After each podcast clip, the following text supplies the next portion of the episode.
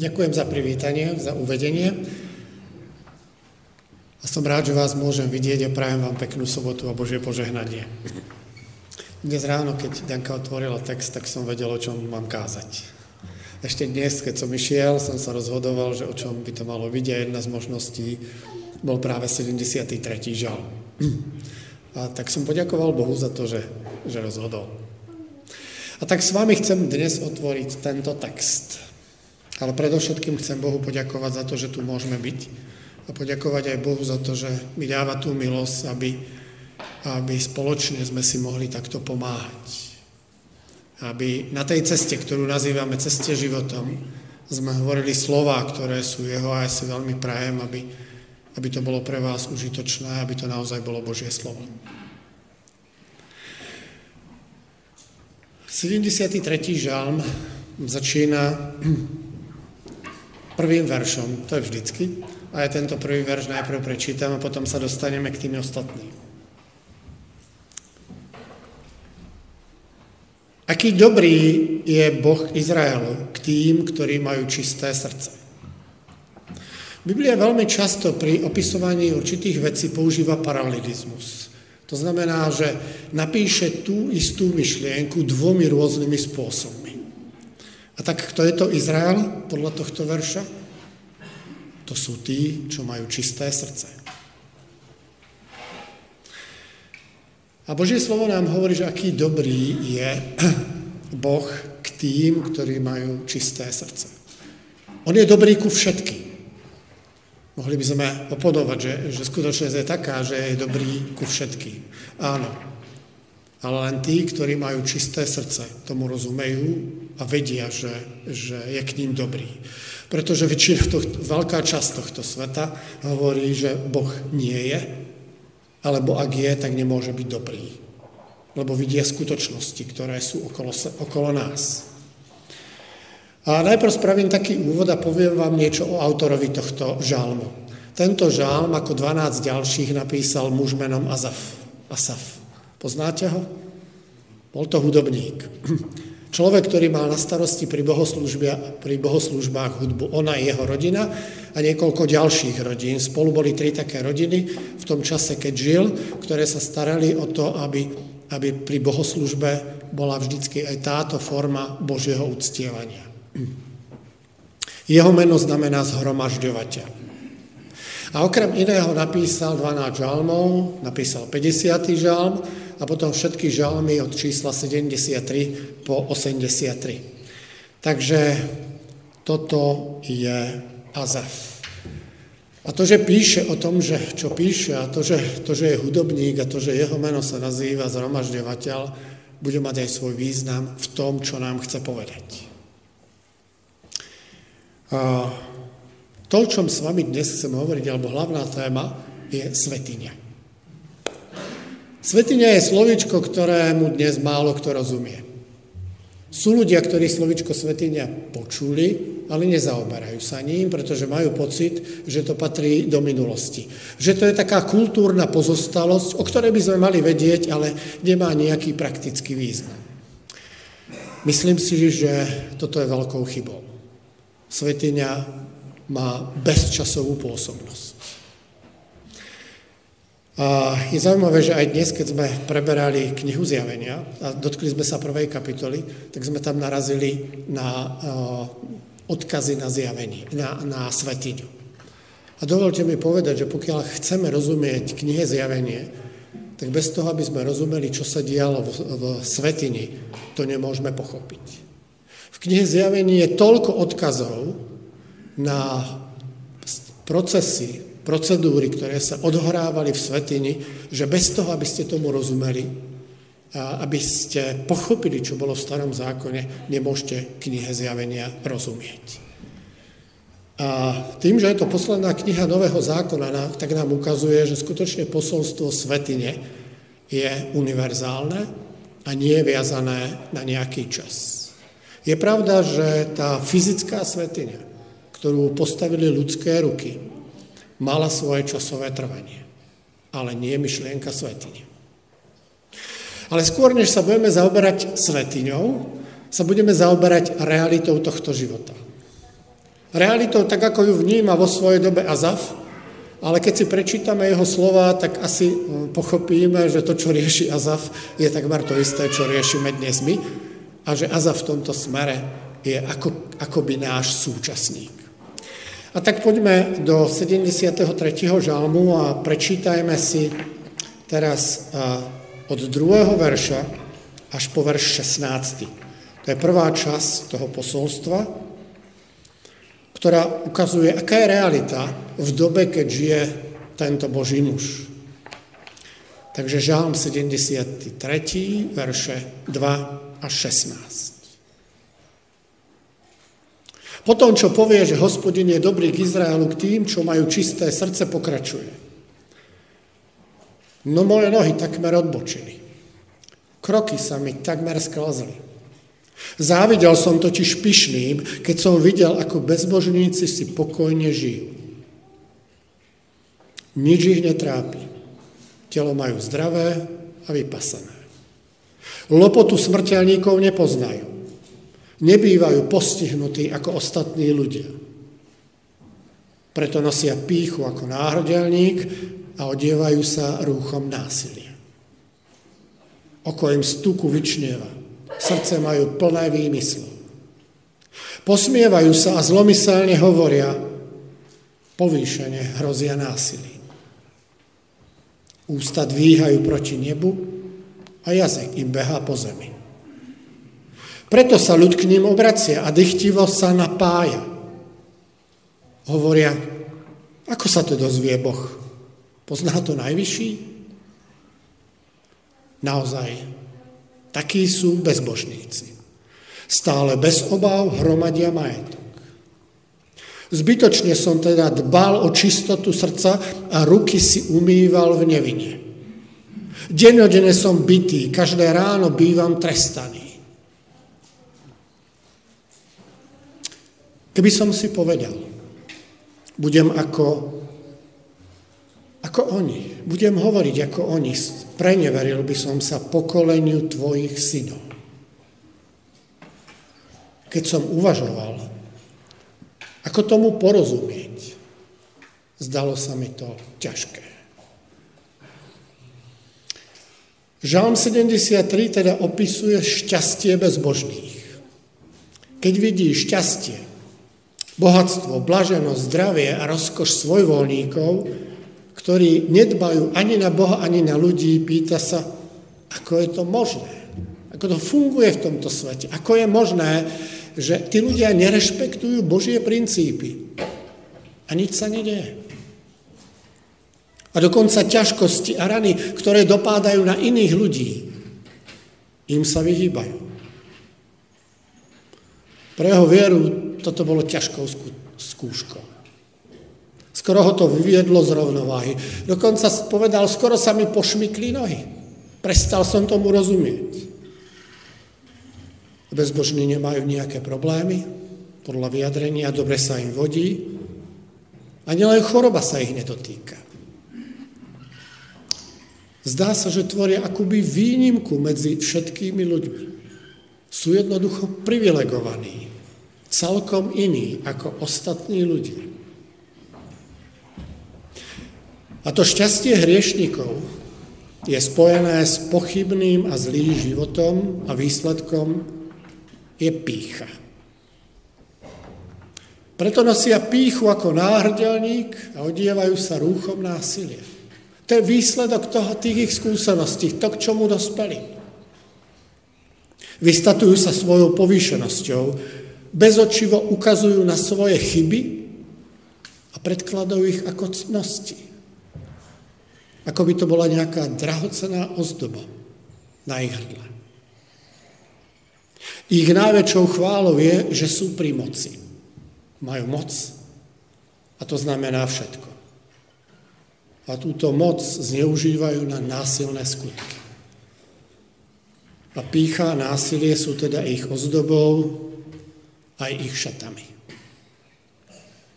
Ich zmyselné srdce je také skazené, že sa nebude zmôcť na nič iné ako na zločin a nešlachetnosť.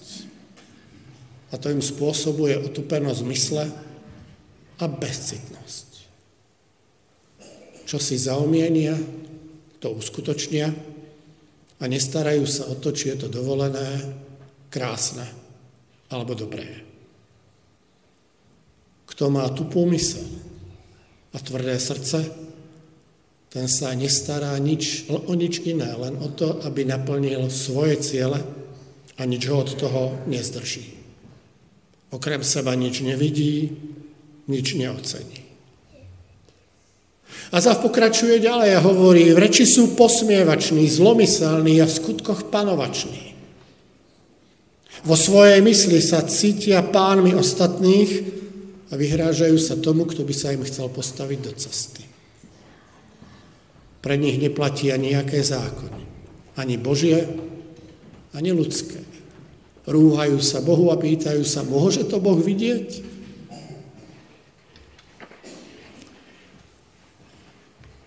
A toto, táto pícha a šťastie bezbožných už zlákali mnohých na ich cestu. Žálmista so zármutkom konštatuje, že nepotrestané vyčínanie týchto ľudí zviedlo mnohých na zlú cestu. Najprv ich odsudzovali, potom, ich ticho, potom im ticho závideli, potom ich začali napodobňovať a nakoniec sa k ním pridali. Šťastný život úspešných svojvoľníkov vytvára klamný dojem, že právo je na ich strane. Že hospodin sa nestará o blaho ľudí a že všetko, všetko na tomto svete závisí len od toho, ako si to my ľudia zariadíme. Bratia a sestry, už ste aj vy boli v živote zmetení týmto neporiadkom? Tým, ako to funguje? Stalo sa aj vám, že aj vás pomýlili tieto skutočnosti. Ako je to teda s Božou spravodlivosťou? A je vôbec dobré a vhodné sa na to pýtať? John Osborne vo svojej knihe Obzri sa v hneve napísal takúto vetu. Tá nespravodlivosť je takmer dokonalá. Tí, čo si to nezasluhujú, hľadujú. Tí, čo si to nezasluhujú, majú lásku. A tí, čo si to nezasluhujú, umierajú. Ako to teda je? Ako je to s týmto svetom? a zavžil dávno, veľmi dávno pred nami. Ale zrejme, keby sme začali si premieňať tie jeho vety a pripodobňovali k dnešnej skutočnosti, tak by sme si povedali, je to takmer rovnaké. Možno, že technické prostriedky sú iné, doba sa trošku zmenila, ale podstata zostáva rovnaká. Ale v polovici tej kapitoly sa toto Azafové rozprávanie mení. Azaf povie, len keď som vošiel do Božej svetine, pochopil som, ako skončil. On hovorí, to, čo sa mi zdalo doteraz, vyzeralo úplne jednoznačné. Ale odrazu som vstúpil do Božej svetine. Boh mi dovolil, aby som svoj zrak, ktorý bol zameraný príliš na túto zem, odlepil a pozrel sa do Božej svetine a pochopil som, kam to vedie. Čo je teda potrebné urobiť, aby sme poznali, aká je pravda? Aby sme nemali dojem, že to, čo nám hovoria naše zmysly, je naozaj absolútna realita, na ktorú sa môžeme oprieť? Vojsť do Božej svetine. Čo je to Božia svetiňa? Čo sa môžeme v Božej svetine dozvedieť? Dovolte mi povedať štyri také skutočnosti. Je to miesto, kde môžeš stretnúť Boha. Je pravda, že Boh je všade prítomný, ale je pravda aj to, že nie všade očakávame Pána Boha. Dokonca možno sú určité miesta v našom živote, kde si prajeme Boha aj nestretnúť. Ale keď ideš do svetine, tak ideš preto, aby si sa s Bohom stretol.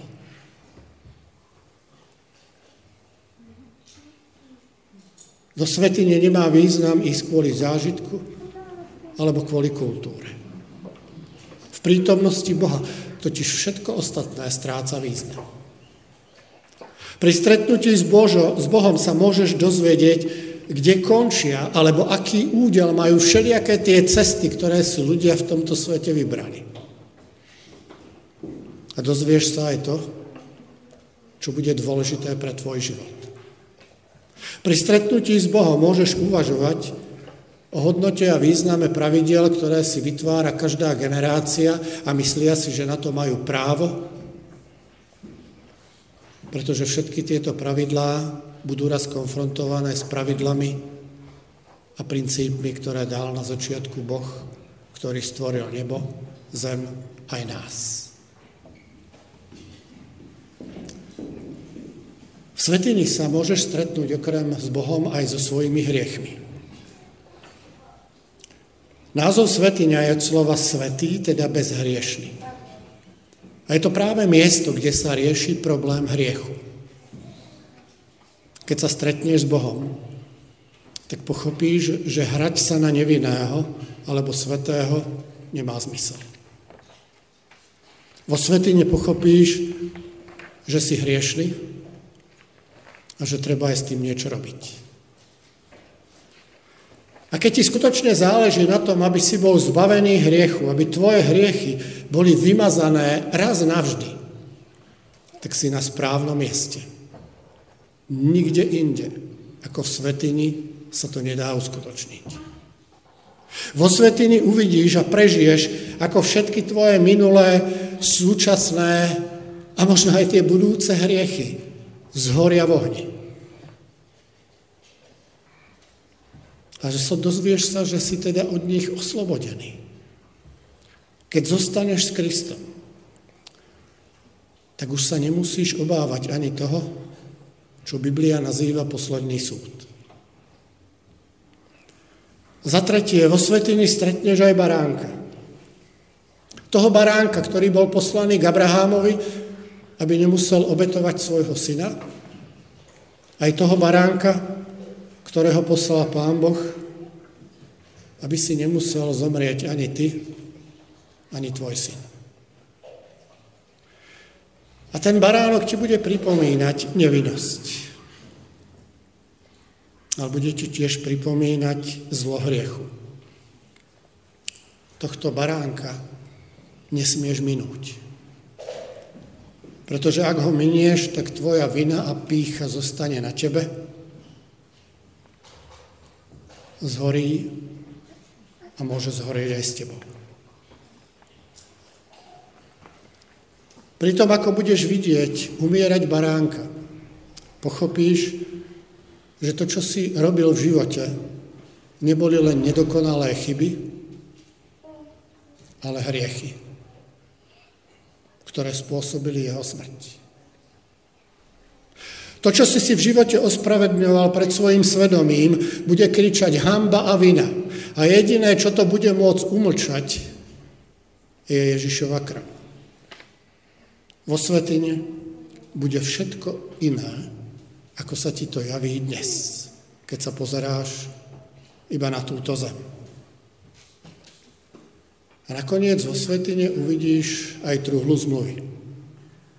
Drevenú skrinku z akáciového dreva, pokrytú zvonku aj znútra zo zlata, zlatom, má rozmery 130 x 80 x 80 cm.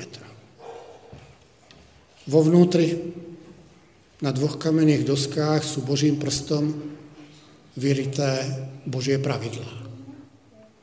Tie, ktoré dal pre teba, aby si vedel, ako máš žiť na zemi. Alebo presnejšie.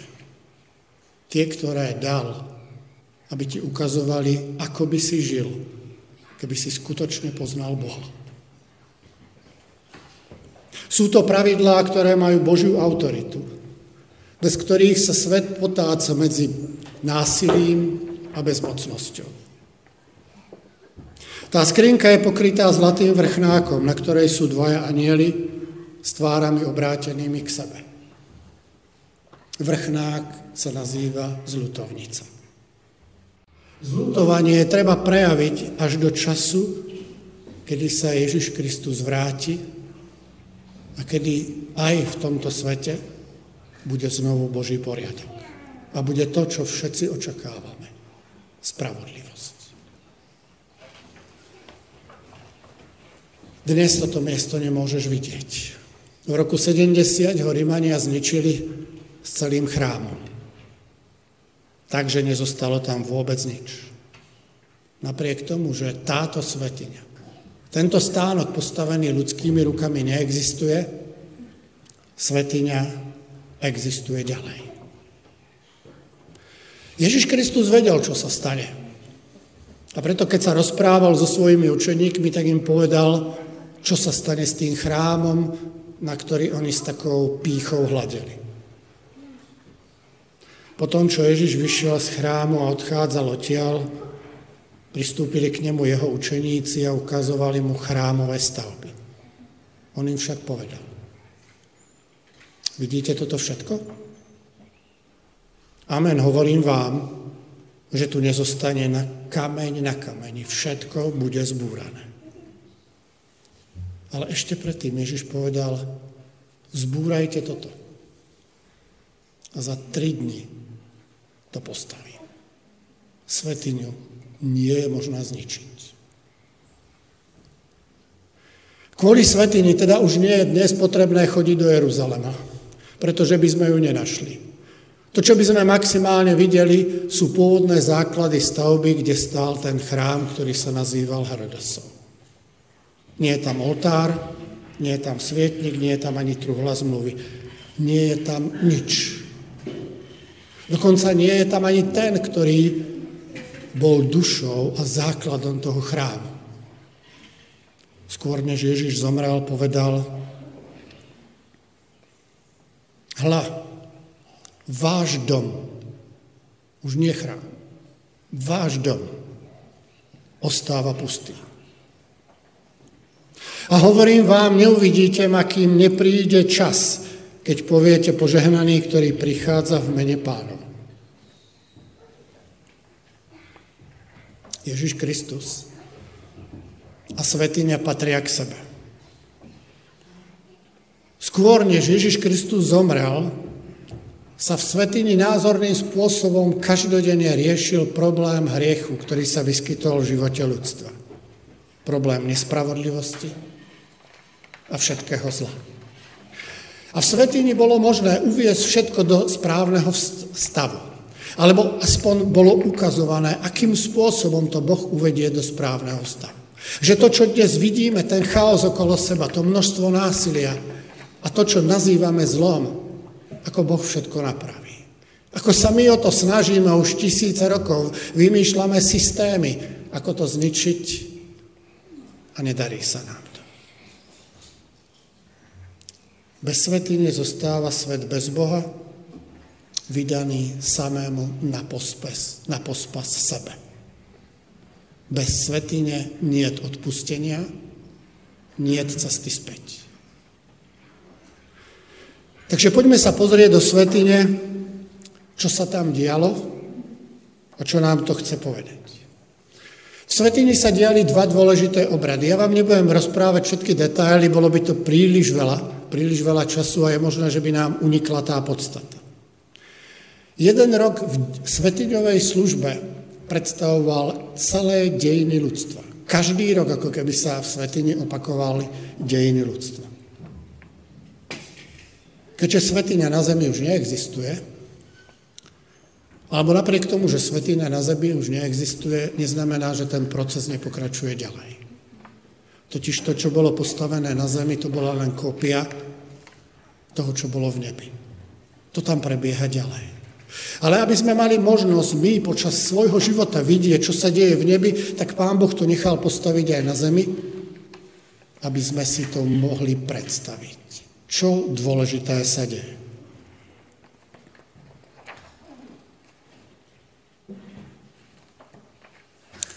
Každý deň, ktorý človek žije bez Boha, hrešný. Be, bez Boha totiž nie je možné nehrešiť. Hriech totiž spočíva v tom, že sme opustili Boha. To ostatné, čo potom povieme, čo si myslíme, alebo čo, je, čo vykonáme, to je len dôsledok toho stavu, ktorý nastal. Ale hriech je nevzťah s Bohom. Preto Ježiš Kristus povedal, hriech je v tom, že neveria vo mňa. Hriech je v tom, že nežijú so mnou. To, že potom kradnú, zabíjajú, že sa ohovárajú, že si vymýšľajú spôsoby, ako to nahradiť, je len dôsledok toho stavu. A preto potrebujeme odpustenie.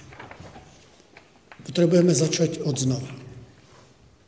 Znovu si usporiadať hodnoty správnym spôsobom. A kvôli tomuto je prísť do svetine a povedať, že ti je ľúto. Ľúto to, ako si myslel, ako si rozprával, ako si sa správal. A Biblia hovorí, že toto sa nazýva vyznanie. Každý to musí urobiť sám, neexistuje na to nejaké zastupovanie. Tu sa môžeš stretnúť s Kristom, ktorý je ako baránok, teda tá obeď, ktorá je potrebná k tomu, aby bolo zmazané to, čo si vykonal, to, čo si povedal, aj to, čo si myslel, alebo to, čo si mal urobiť a neurobil. Toto sa v Biblii nazýva milosť. Boh si praje nás všetkých zachrániť. On chce, aby sme sa mali možnosť vrátiť a tak nám poskytol túto možnosť. On poskytol možnosť. To ostatné je tvoje rozhodnutie. On je ten, ktorý vytvára možnosti pre návrat, teda pre odpustenie a vyznanie. Prijatie Boha do svojho života. A toto bolo účelom každodenných obratov, obradov, možnosť návratu, možnosť nového začiatku, možnosť vyznania a povedať, je mi to lúto, bol som bez Boha, tak toto skončilo. Ale som rád, že môžem prísť na toto miesto a povedať to Bohu. Hriech má veľkú silu a ťahá nás späť. A Satan je veľmi vytrvalý. Veľmi vytrvalý. Každý deň mal teda hriešnik možnosť prísť a hospodin nejakého úprimného hriešnika neodohnal. Povedal som, že hriech má veľkú moc, ale dovolte, aby som povedal, že láska má väčšiu. Netreba hriech zbošťovať ani mu prisudzovať väčšiu moc. Láska je väčšia. A toto dnes robí Ježiš Kristus vo svetini. A tak dnes nemusíme ísť do chrámu, aby sme toto prežili. Stačí, aby sme sa stretli s Ježišom, vyznali mu to, že sme boli bez Neho a aj to, čo sme popri tom urobili, keď sme boli bez Neho a Ježiš nás príjme.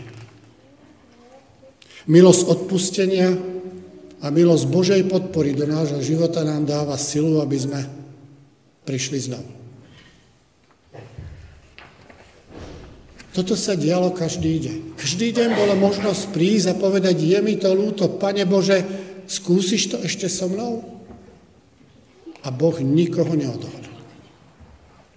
A potom to bol druhý obrad, Obrad, ktorý sa odohrával iba jedenkrát za rok a nazýval sa Deň zmierenia alebo Deň súdu. Bol to obrad, ktorý predstavoval udalosť, o ktorej Biblia hovorí ako o poslednom súde v nebesiach. Obrad, ktorý zhodnotil, či tá milosť, ktorú si príjmal každý deň do svojho života, sa nejakým spôsobom prejavila v tvojom živote. Či to prinieslo nejaké ovocie. Či sa človek naučil žiť s Bohom, dôverovať mu a rešpektovať ho. Bol to akýsi dôkazový materiál pre hodnotenie, ktoré nastane na konci sveta. A ten dôkazový materiál boli skutky človeka. Aby som bol správne pochopený, tie skutky nerozhodovali o milosti, tie skutky potvrdzovali, či si milosť prijal. Skutky ukázali, či si Boha prijal do svojho života.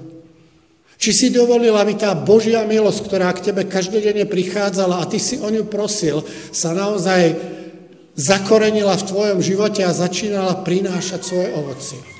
Nie k tomu, aby si dospel do dokonalosti, ale aby si sa vydal po ceste, ktorou ťa Kristus vedie. Tieto dva obrady predstavujú ústredné posolstvo svetine a zostávajú v platnosti až do konca. Nedelia sa medzi starú a novú zmluvu. Sú bezčasové. Sú hlavným posolstvom nielen židovstva, ale aj kresťanstva. Žiaľ, veľmi často sa stáva, že z týchto dvoch obradov býva zdôrazňované iba jedno z nich na úkor toho druhého. A tak tu boli obdobia a denominačné hnutia, ktoré zdôrazňovali skôr stránku posledného súdu. A pokiaľ počúvate len o súde a o tom, že sa ho máte báť a o treste, ktorý príde a o záverečnom ukončení, tak to, čo to vyvoláva, je strach z Boha a neistota. Pretože keď sa pozriete na svoj život a na všetky tie zlyhania, tak si poviete, ako je možné byť zachránený. A potom to bolo obdobie, a v tom období dnes aj žijeme, keď je dávaný dôraz, väčší dôraz na každodennú milosť alebo na milosť, oveľa viac ako na to, že naša viera raz bude hodnotená, že raz sa Pán Boh bude pýtať, nasleduješ ma? A výsledkom takéhoto postoja, keď sa, kedy sa zdôrazňuje iba to, že stále budeme dostávať milosť a milosť, je, že človek si začne ospravedlňovať všetko, čo v jeho živote je. A nakoniec si myslí, že všetko to prikryje iba milosť a on nemusí vôbec nič. Jedno bez druhého nedáva zmysel. Nepodáva pravdivý obraz o tom, akým spôsobom nás Boh zachraňuje. Každodenná služba v svetini nás vychováva k tomu, aby potom to záverečné hodnotenie života dopadlo dobre. Aby nás Boh mohol prijať späť. Nakoniec svet dospeje k svojmu záveru. Príde deň v tomto svete, ktorý bude naozaj posledný. A nakoniec sa udeje ten posledný súd, pri ktorom dojde k vymazaniu. Vieme to, že Boh má záznamy o všetkom na tomto svete. My to tak jednoducho nazveme. Má záznamy. Má záznamy o tom, že sme tu boli, aj ako sme žili. Teda o našich skutkoch, o všetkom, čo sme vykonali. Na konci bude niečo vymazané. Výsledkom posledného súdu je, že buď budú vymazané naše hriechy, raz a prevždy, alebo budú vymazané naše mená raz a prevždy. To je posolstvo sveti. Toto všetko sa dozvieme v svetini. A preto je svetiňa taká veľmi dôležitá. Ale samozrejme my o svetini a o jej princípoch sa dozvedáme aj z iných častí z Božieho slova, aj z Evanílií, zo života Ježíša Krista. A uvedomujeme si, že nasledovať Ježíša Krista, nie len ho prijať, ale ho nasledovať, je dôležité. Že myšlienka Evanília nie len preto, aby sme si ju pripomenuli raz do týždňa, ale že je ňou možné žiť celý, celý týždeň, celý mesiac, celý rok a celý ďalší život. A kedykoľvek sa stane, že, že zlyháme, že, že na niečo zabudneme, tak je možné vrátiť sa do svetýny a prosiť, Bože, prosím, obnov a daj mi príležitosť. Biblia nám teda ukazuje a zafoví aj nám. Ak chceš vedieť, aká je pravda o rôznych životných cestách, ako je to so spravodlivosťou a nespravodlivosťou, ako je to s dobrotou alebo násilím, tak sa nestačí pozerať na to, čo vidíš okolo seba. Biblia ťa vedie do svetine, aby, aby si sa tam dozvedel, aký bude koniec. Dovolte mi teraz dočítať ten 73. žal. Začína od 18. a pokračuje veľmi zaujímavé. A zavpíše o tých, ktorí sa rozhodli s cestou nespravodlivosti ďalej takto. Veru, staviaš ich na klské miesta. Necháš ich padnúť do záhuby. Ako rýchlo výjdu na vnímoč, zmiznú hrôzov zahynú. Ako po prebudení zmizne sen. Tak, pane, zavrhneš ich obraz, keď sa zobudíš. Keď sa mi srdce roztrpčovalo a pichalo ma v ladvinách, bol som hlupák. Človek bez rozumu. Bol som pred tebou ako dobytča. Ja však zostávam stále s tebou Držíš ma za pravicu. Budeš ma viesť podľa svojho zámeru a potom ma príjmeš do slávy. Koho mám v nebi? Keď som s tebou, v ničom na zemi nemám záľubu. Aj keď mi chradne telo i srdce, Boh mi na veky bude skalou srdca i údel. Tí, čo sa od teba vzdialujú, zahynú. Zničíš každého, kto sa ti spreneverí. Mňa však Božia milosť blaží. V pánovi hospodinovi mám útočisko, útočisko.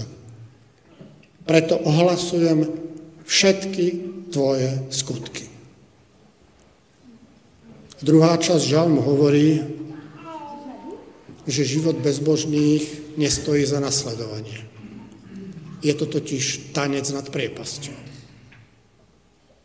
Všetko, čo v ich živote sa zdá bezpečné a isté, je v skutočnosti ilúzia. Klamný sen, ktorý po prebudení do skutočnosti sa stane hrôzou a zúfalstvom.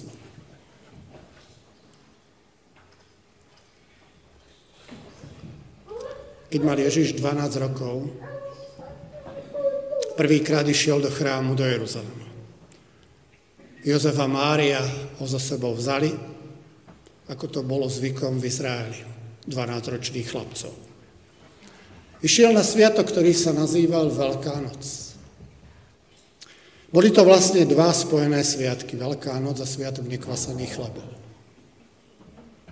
Ľudia z celého Izraela sa tam schádzali, aby si pripomenuli, že Bohu je možné dôverovať. Že iba Boh na tomto svete je trvalo zaujímavý. Rôzni ľudia v Jeruzaleme navštívili rôzne miesta a rôznych ľudí. Nevieme presne, kde tí ostatní ľudia boli, dokonca nevieme ani, kde svoj čas strávili Jozef s Máriou. Božie slovo to nezaznamenalo, možno aj preto, že to nebolo až také dôležité alebo aj inšpirujúce. Ale to Božie slovo nám opisuje, kde strávil 12-ročný chlapec menom Ježiš tie dni, keď bol prvýkrát v Jeruzaleme. V chráme, v svetini. Tušíme prečo? Len vo svetini sa môžeš dozvedieť o tom pravdu, čo potrebuješ, pravdu pre svoju spásu a spásu pre druhých.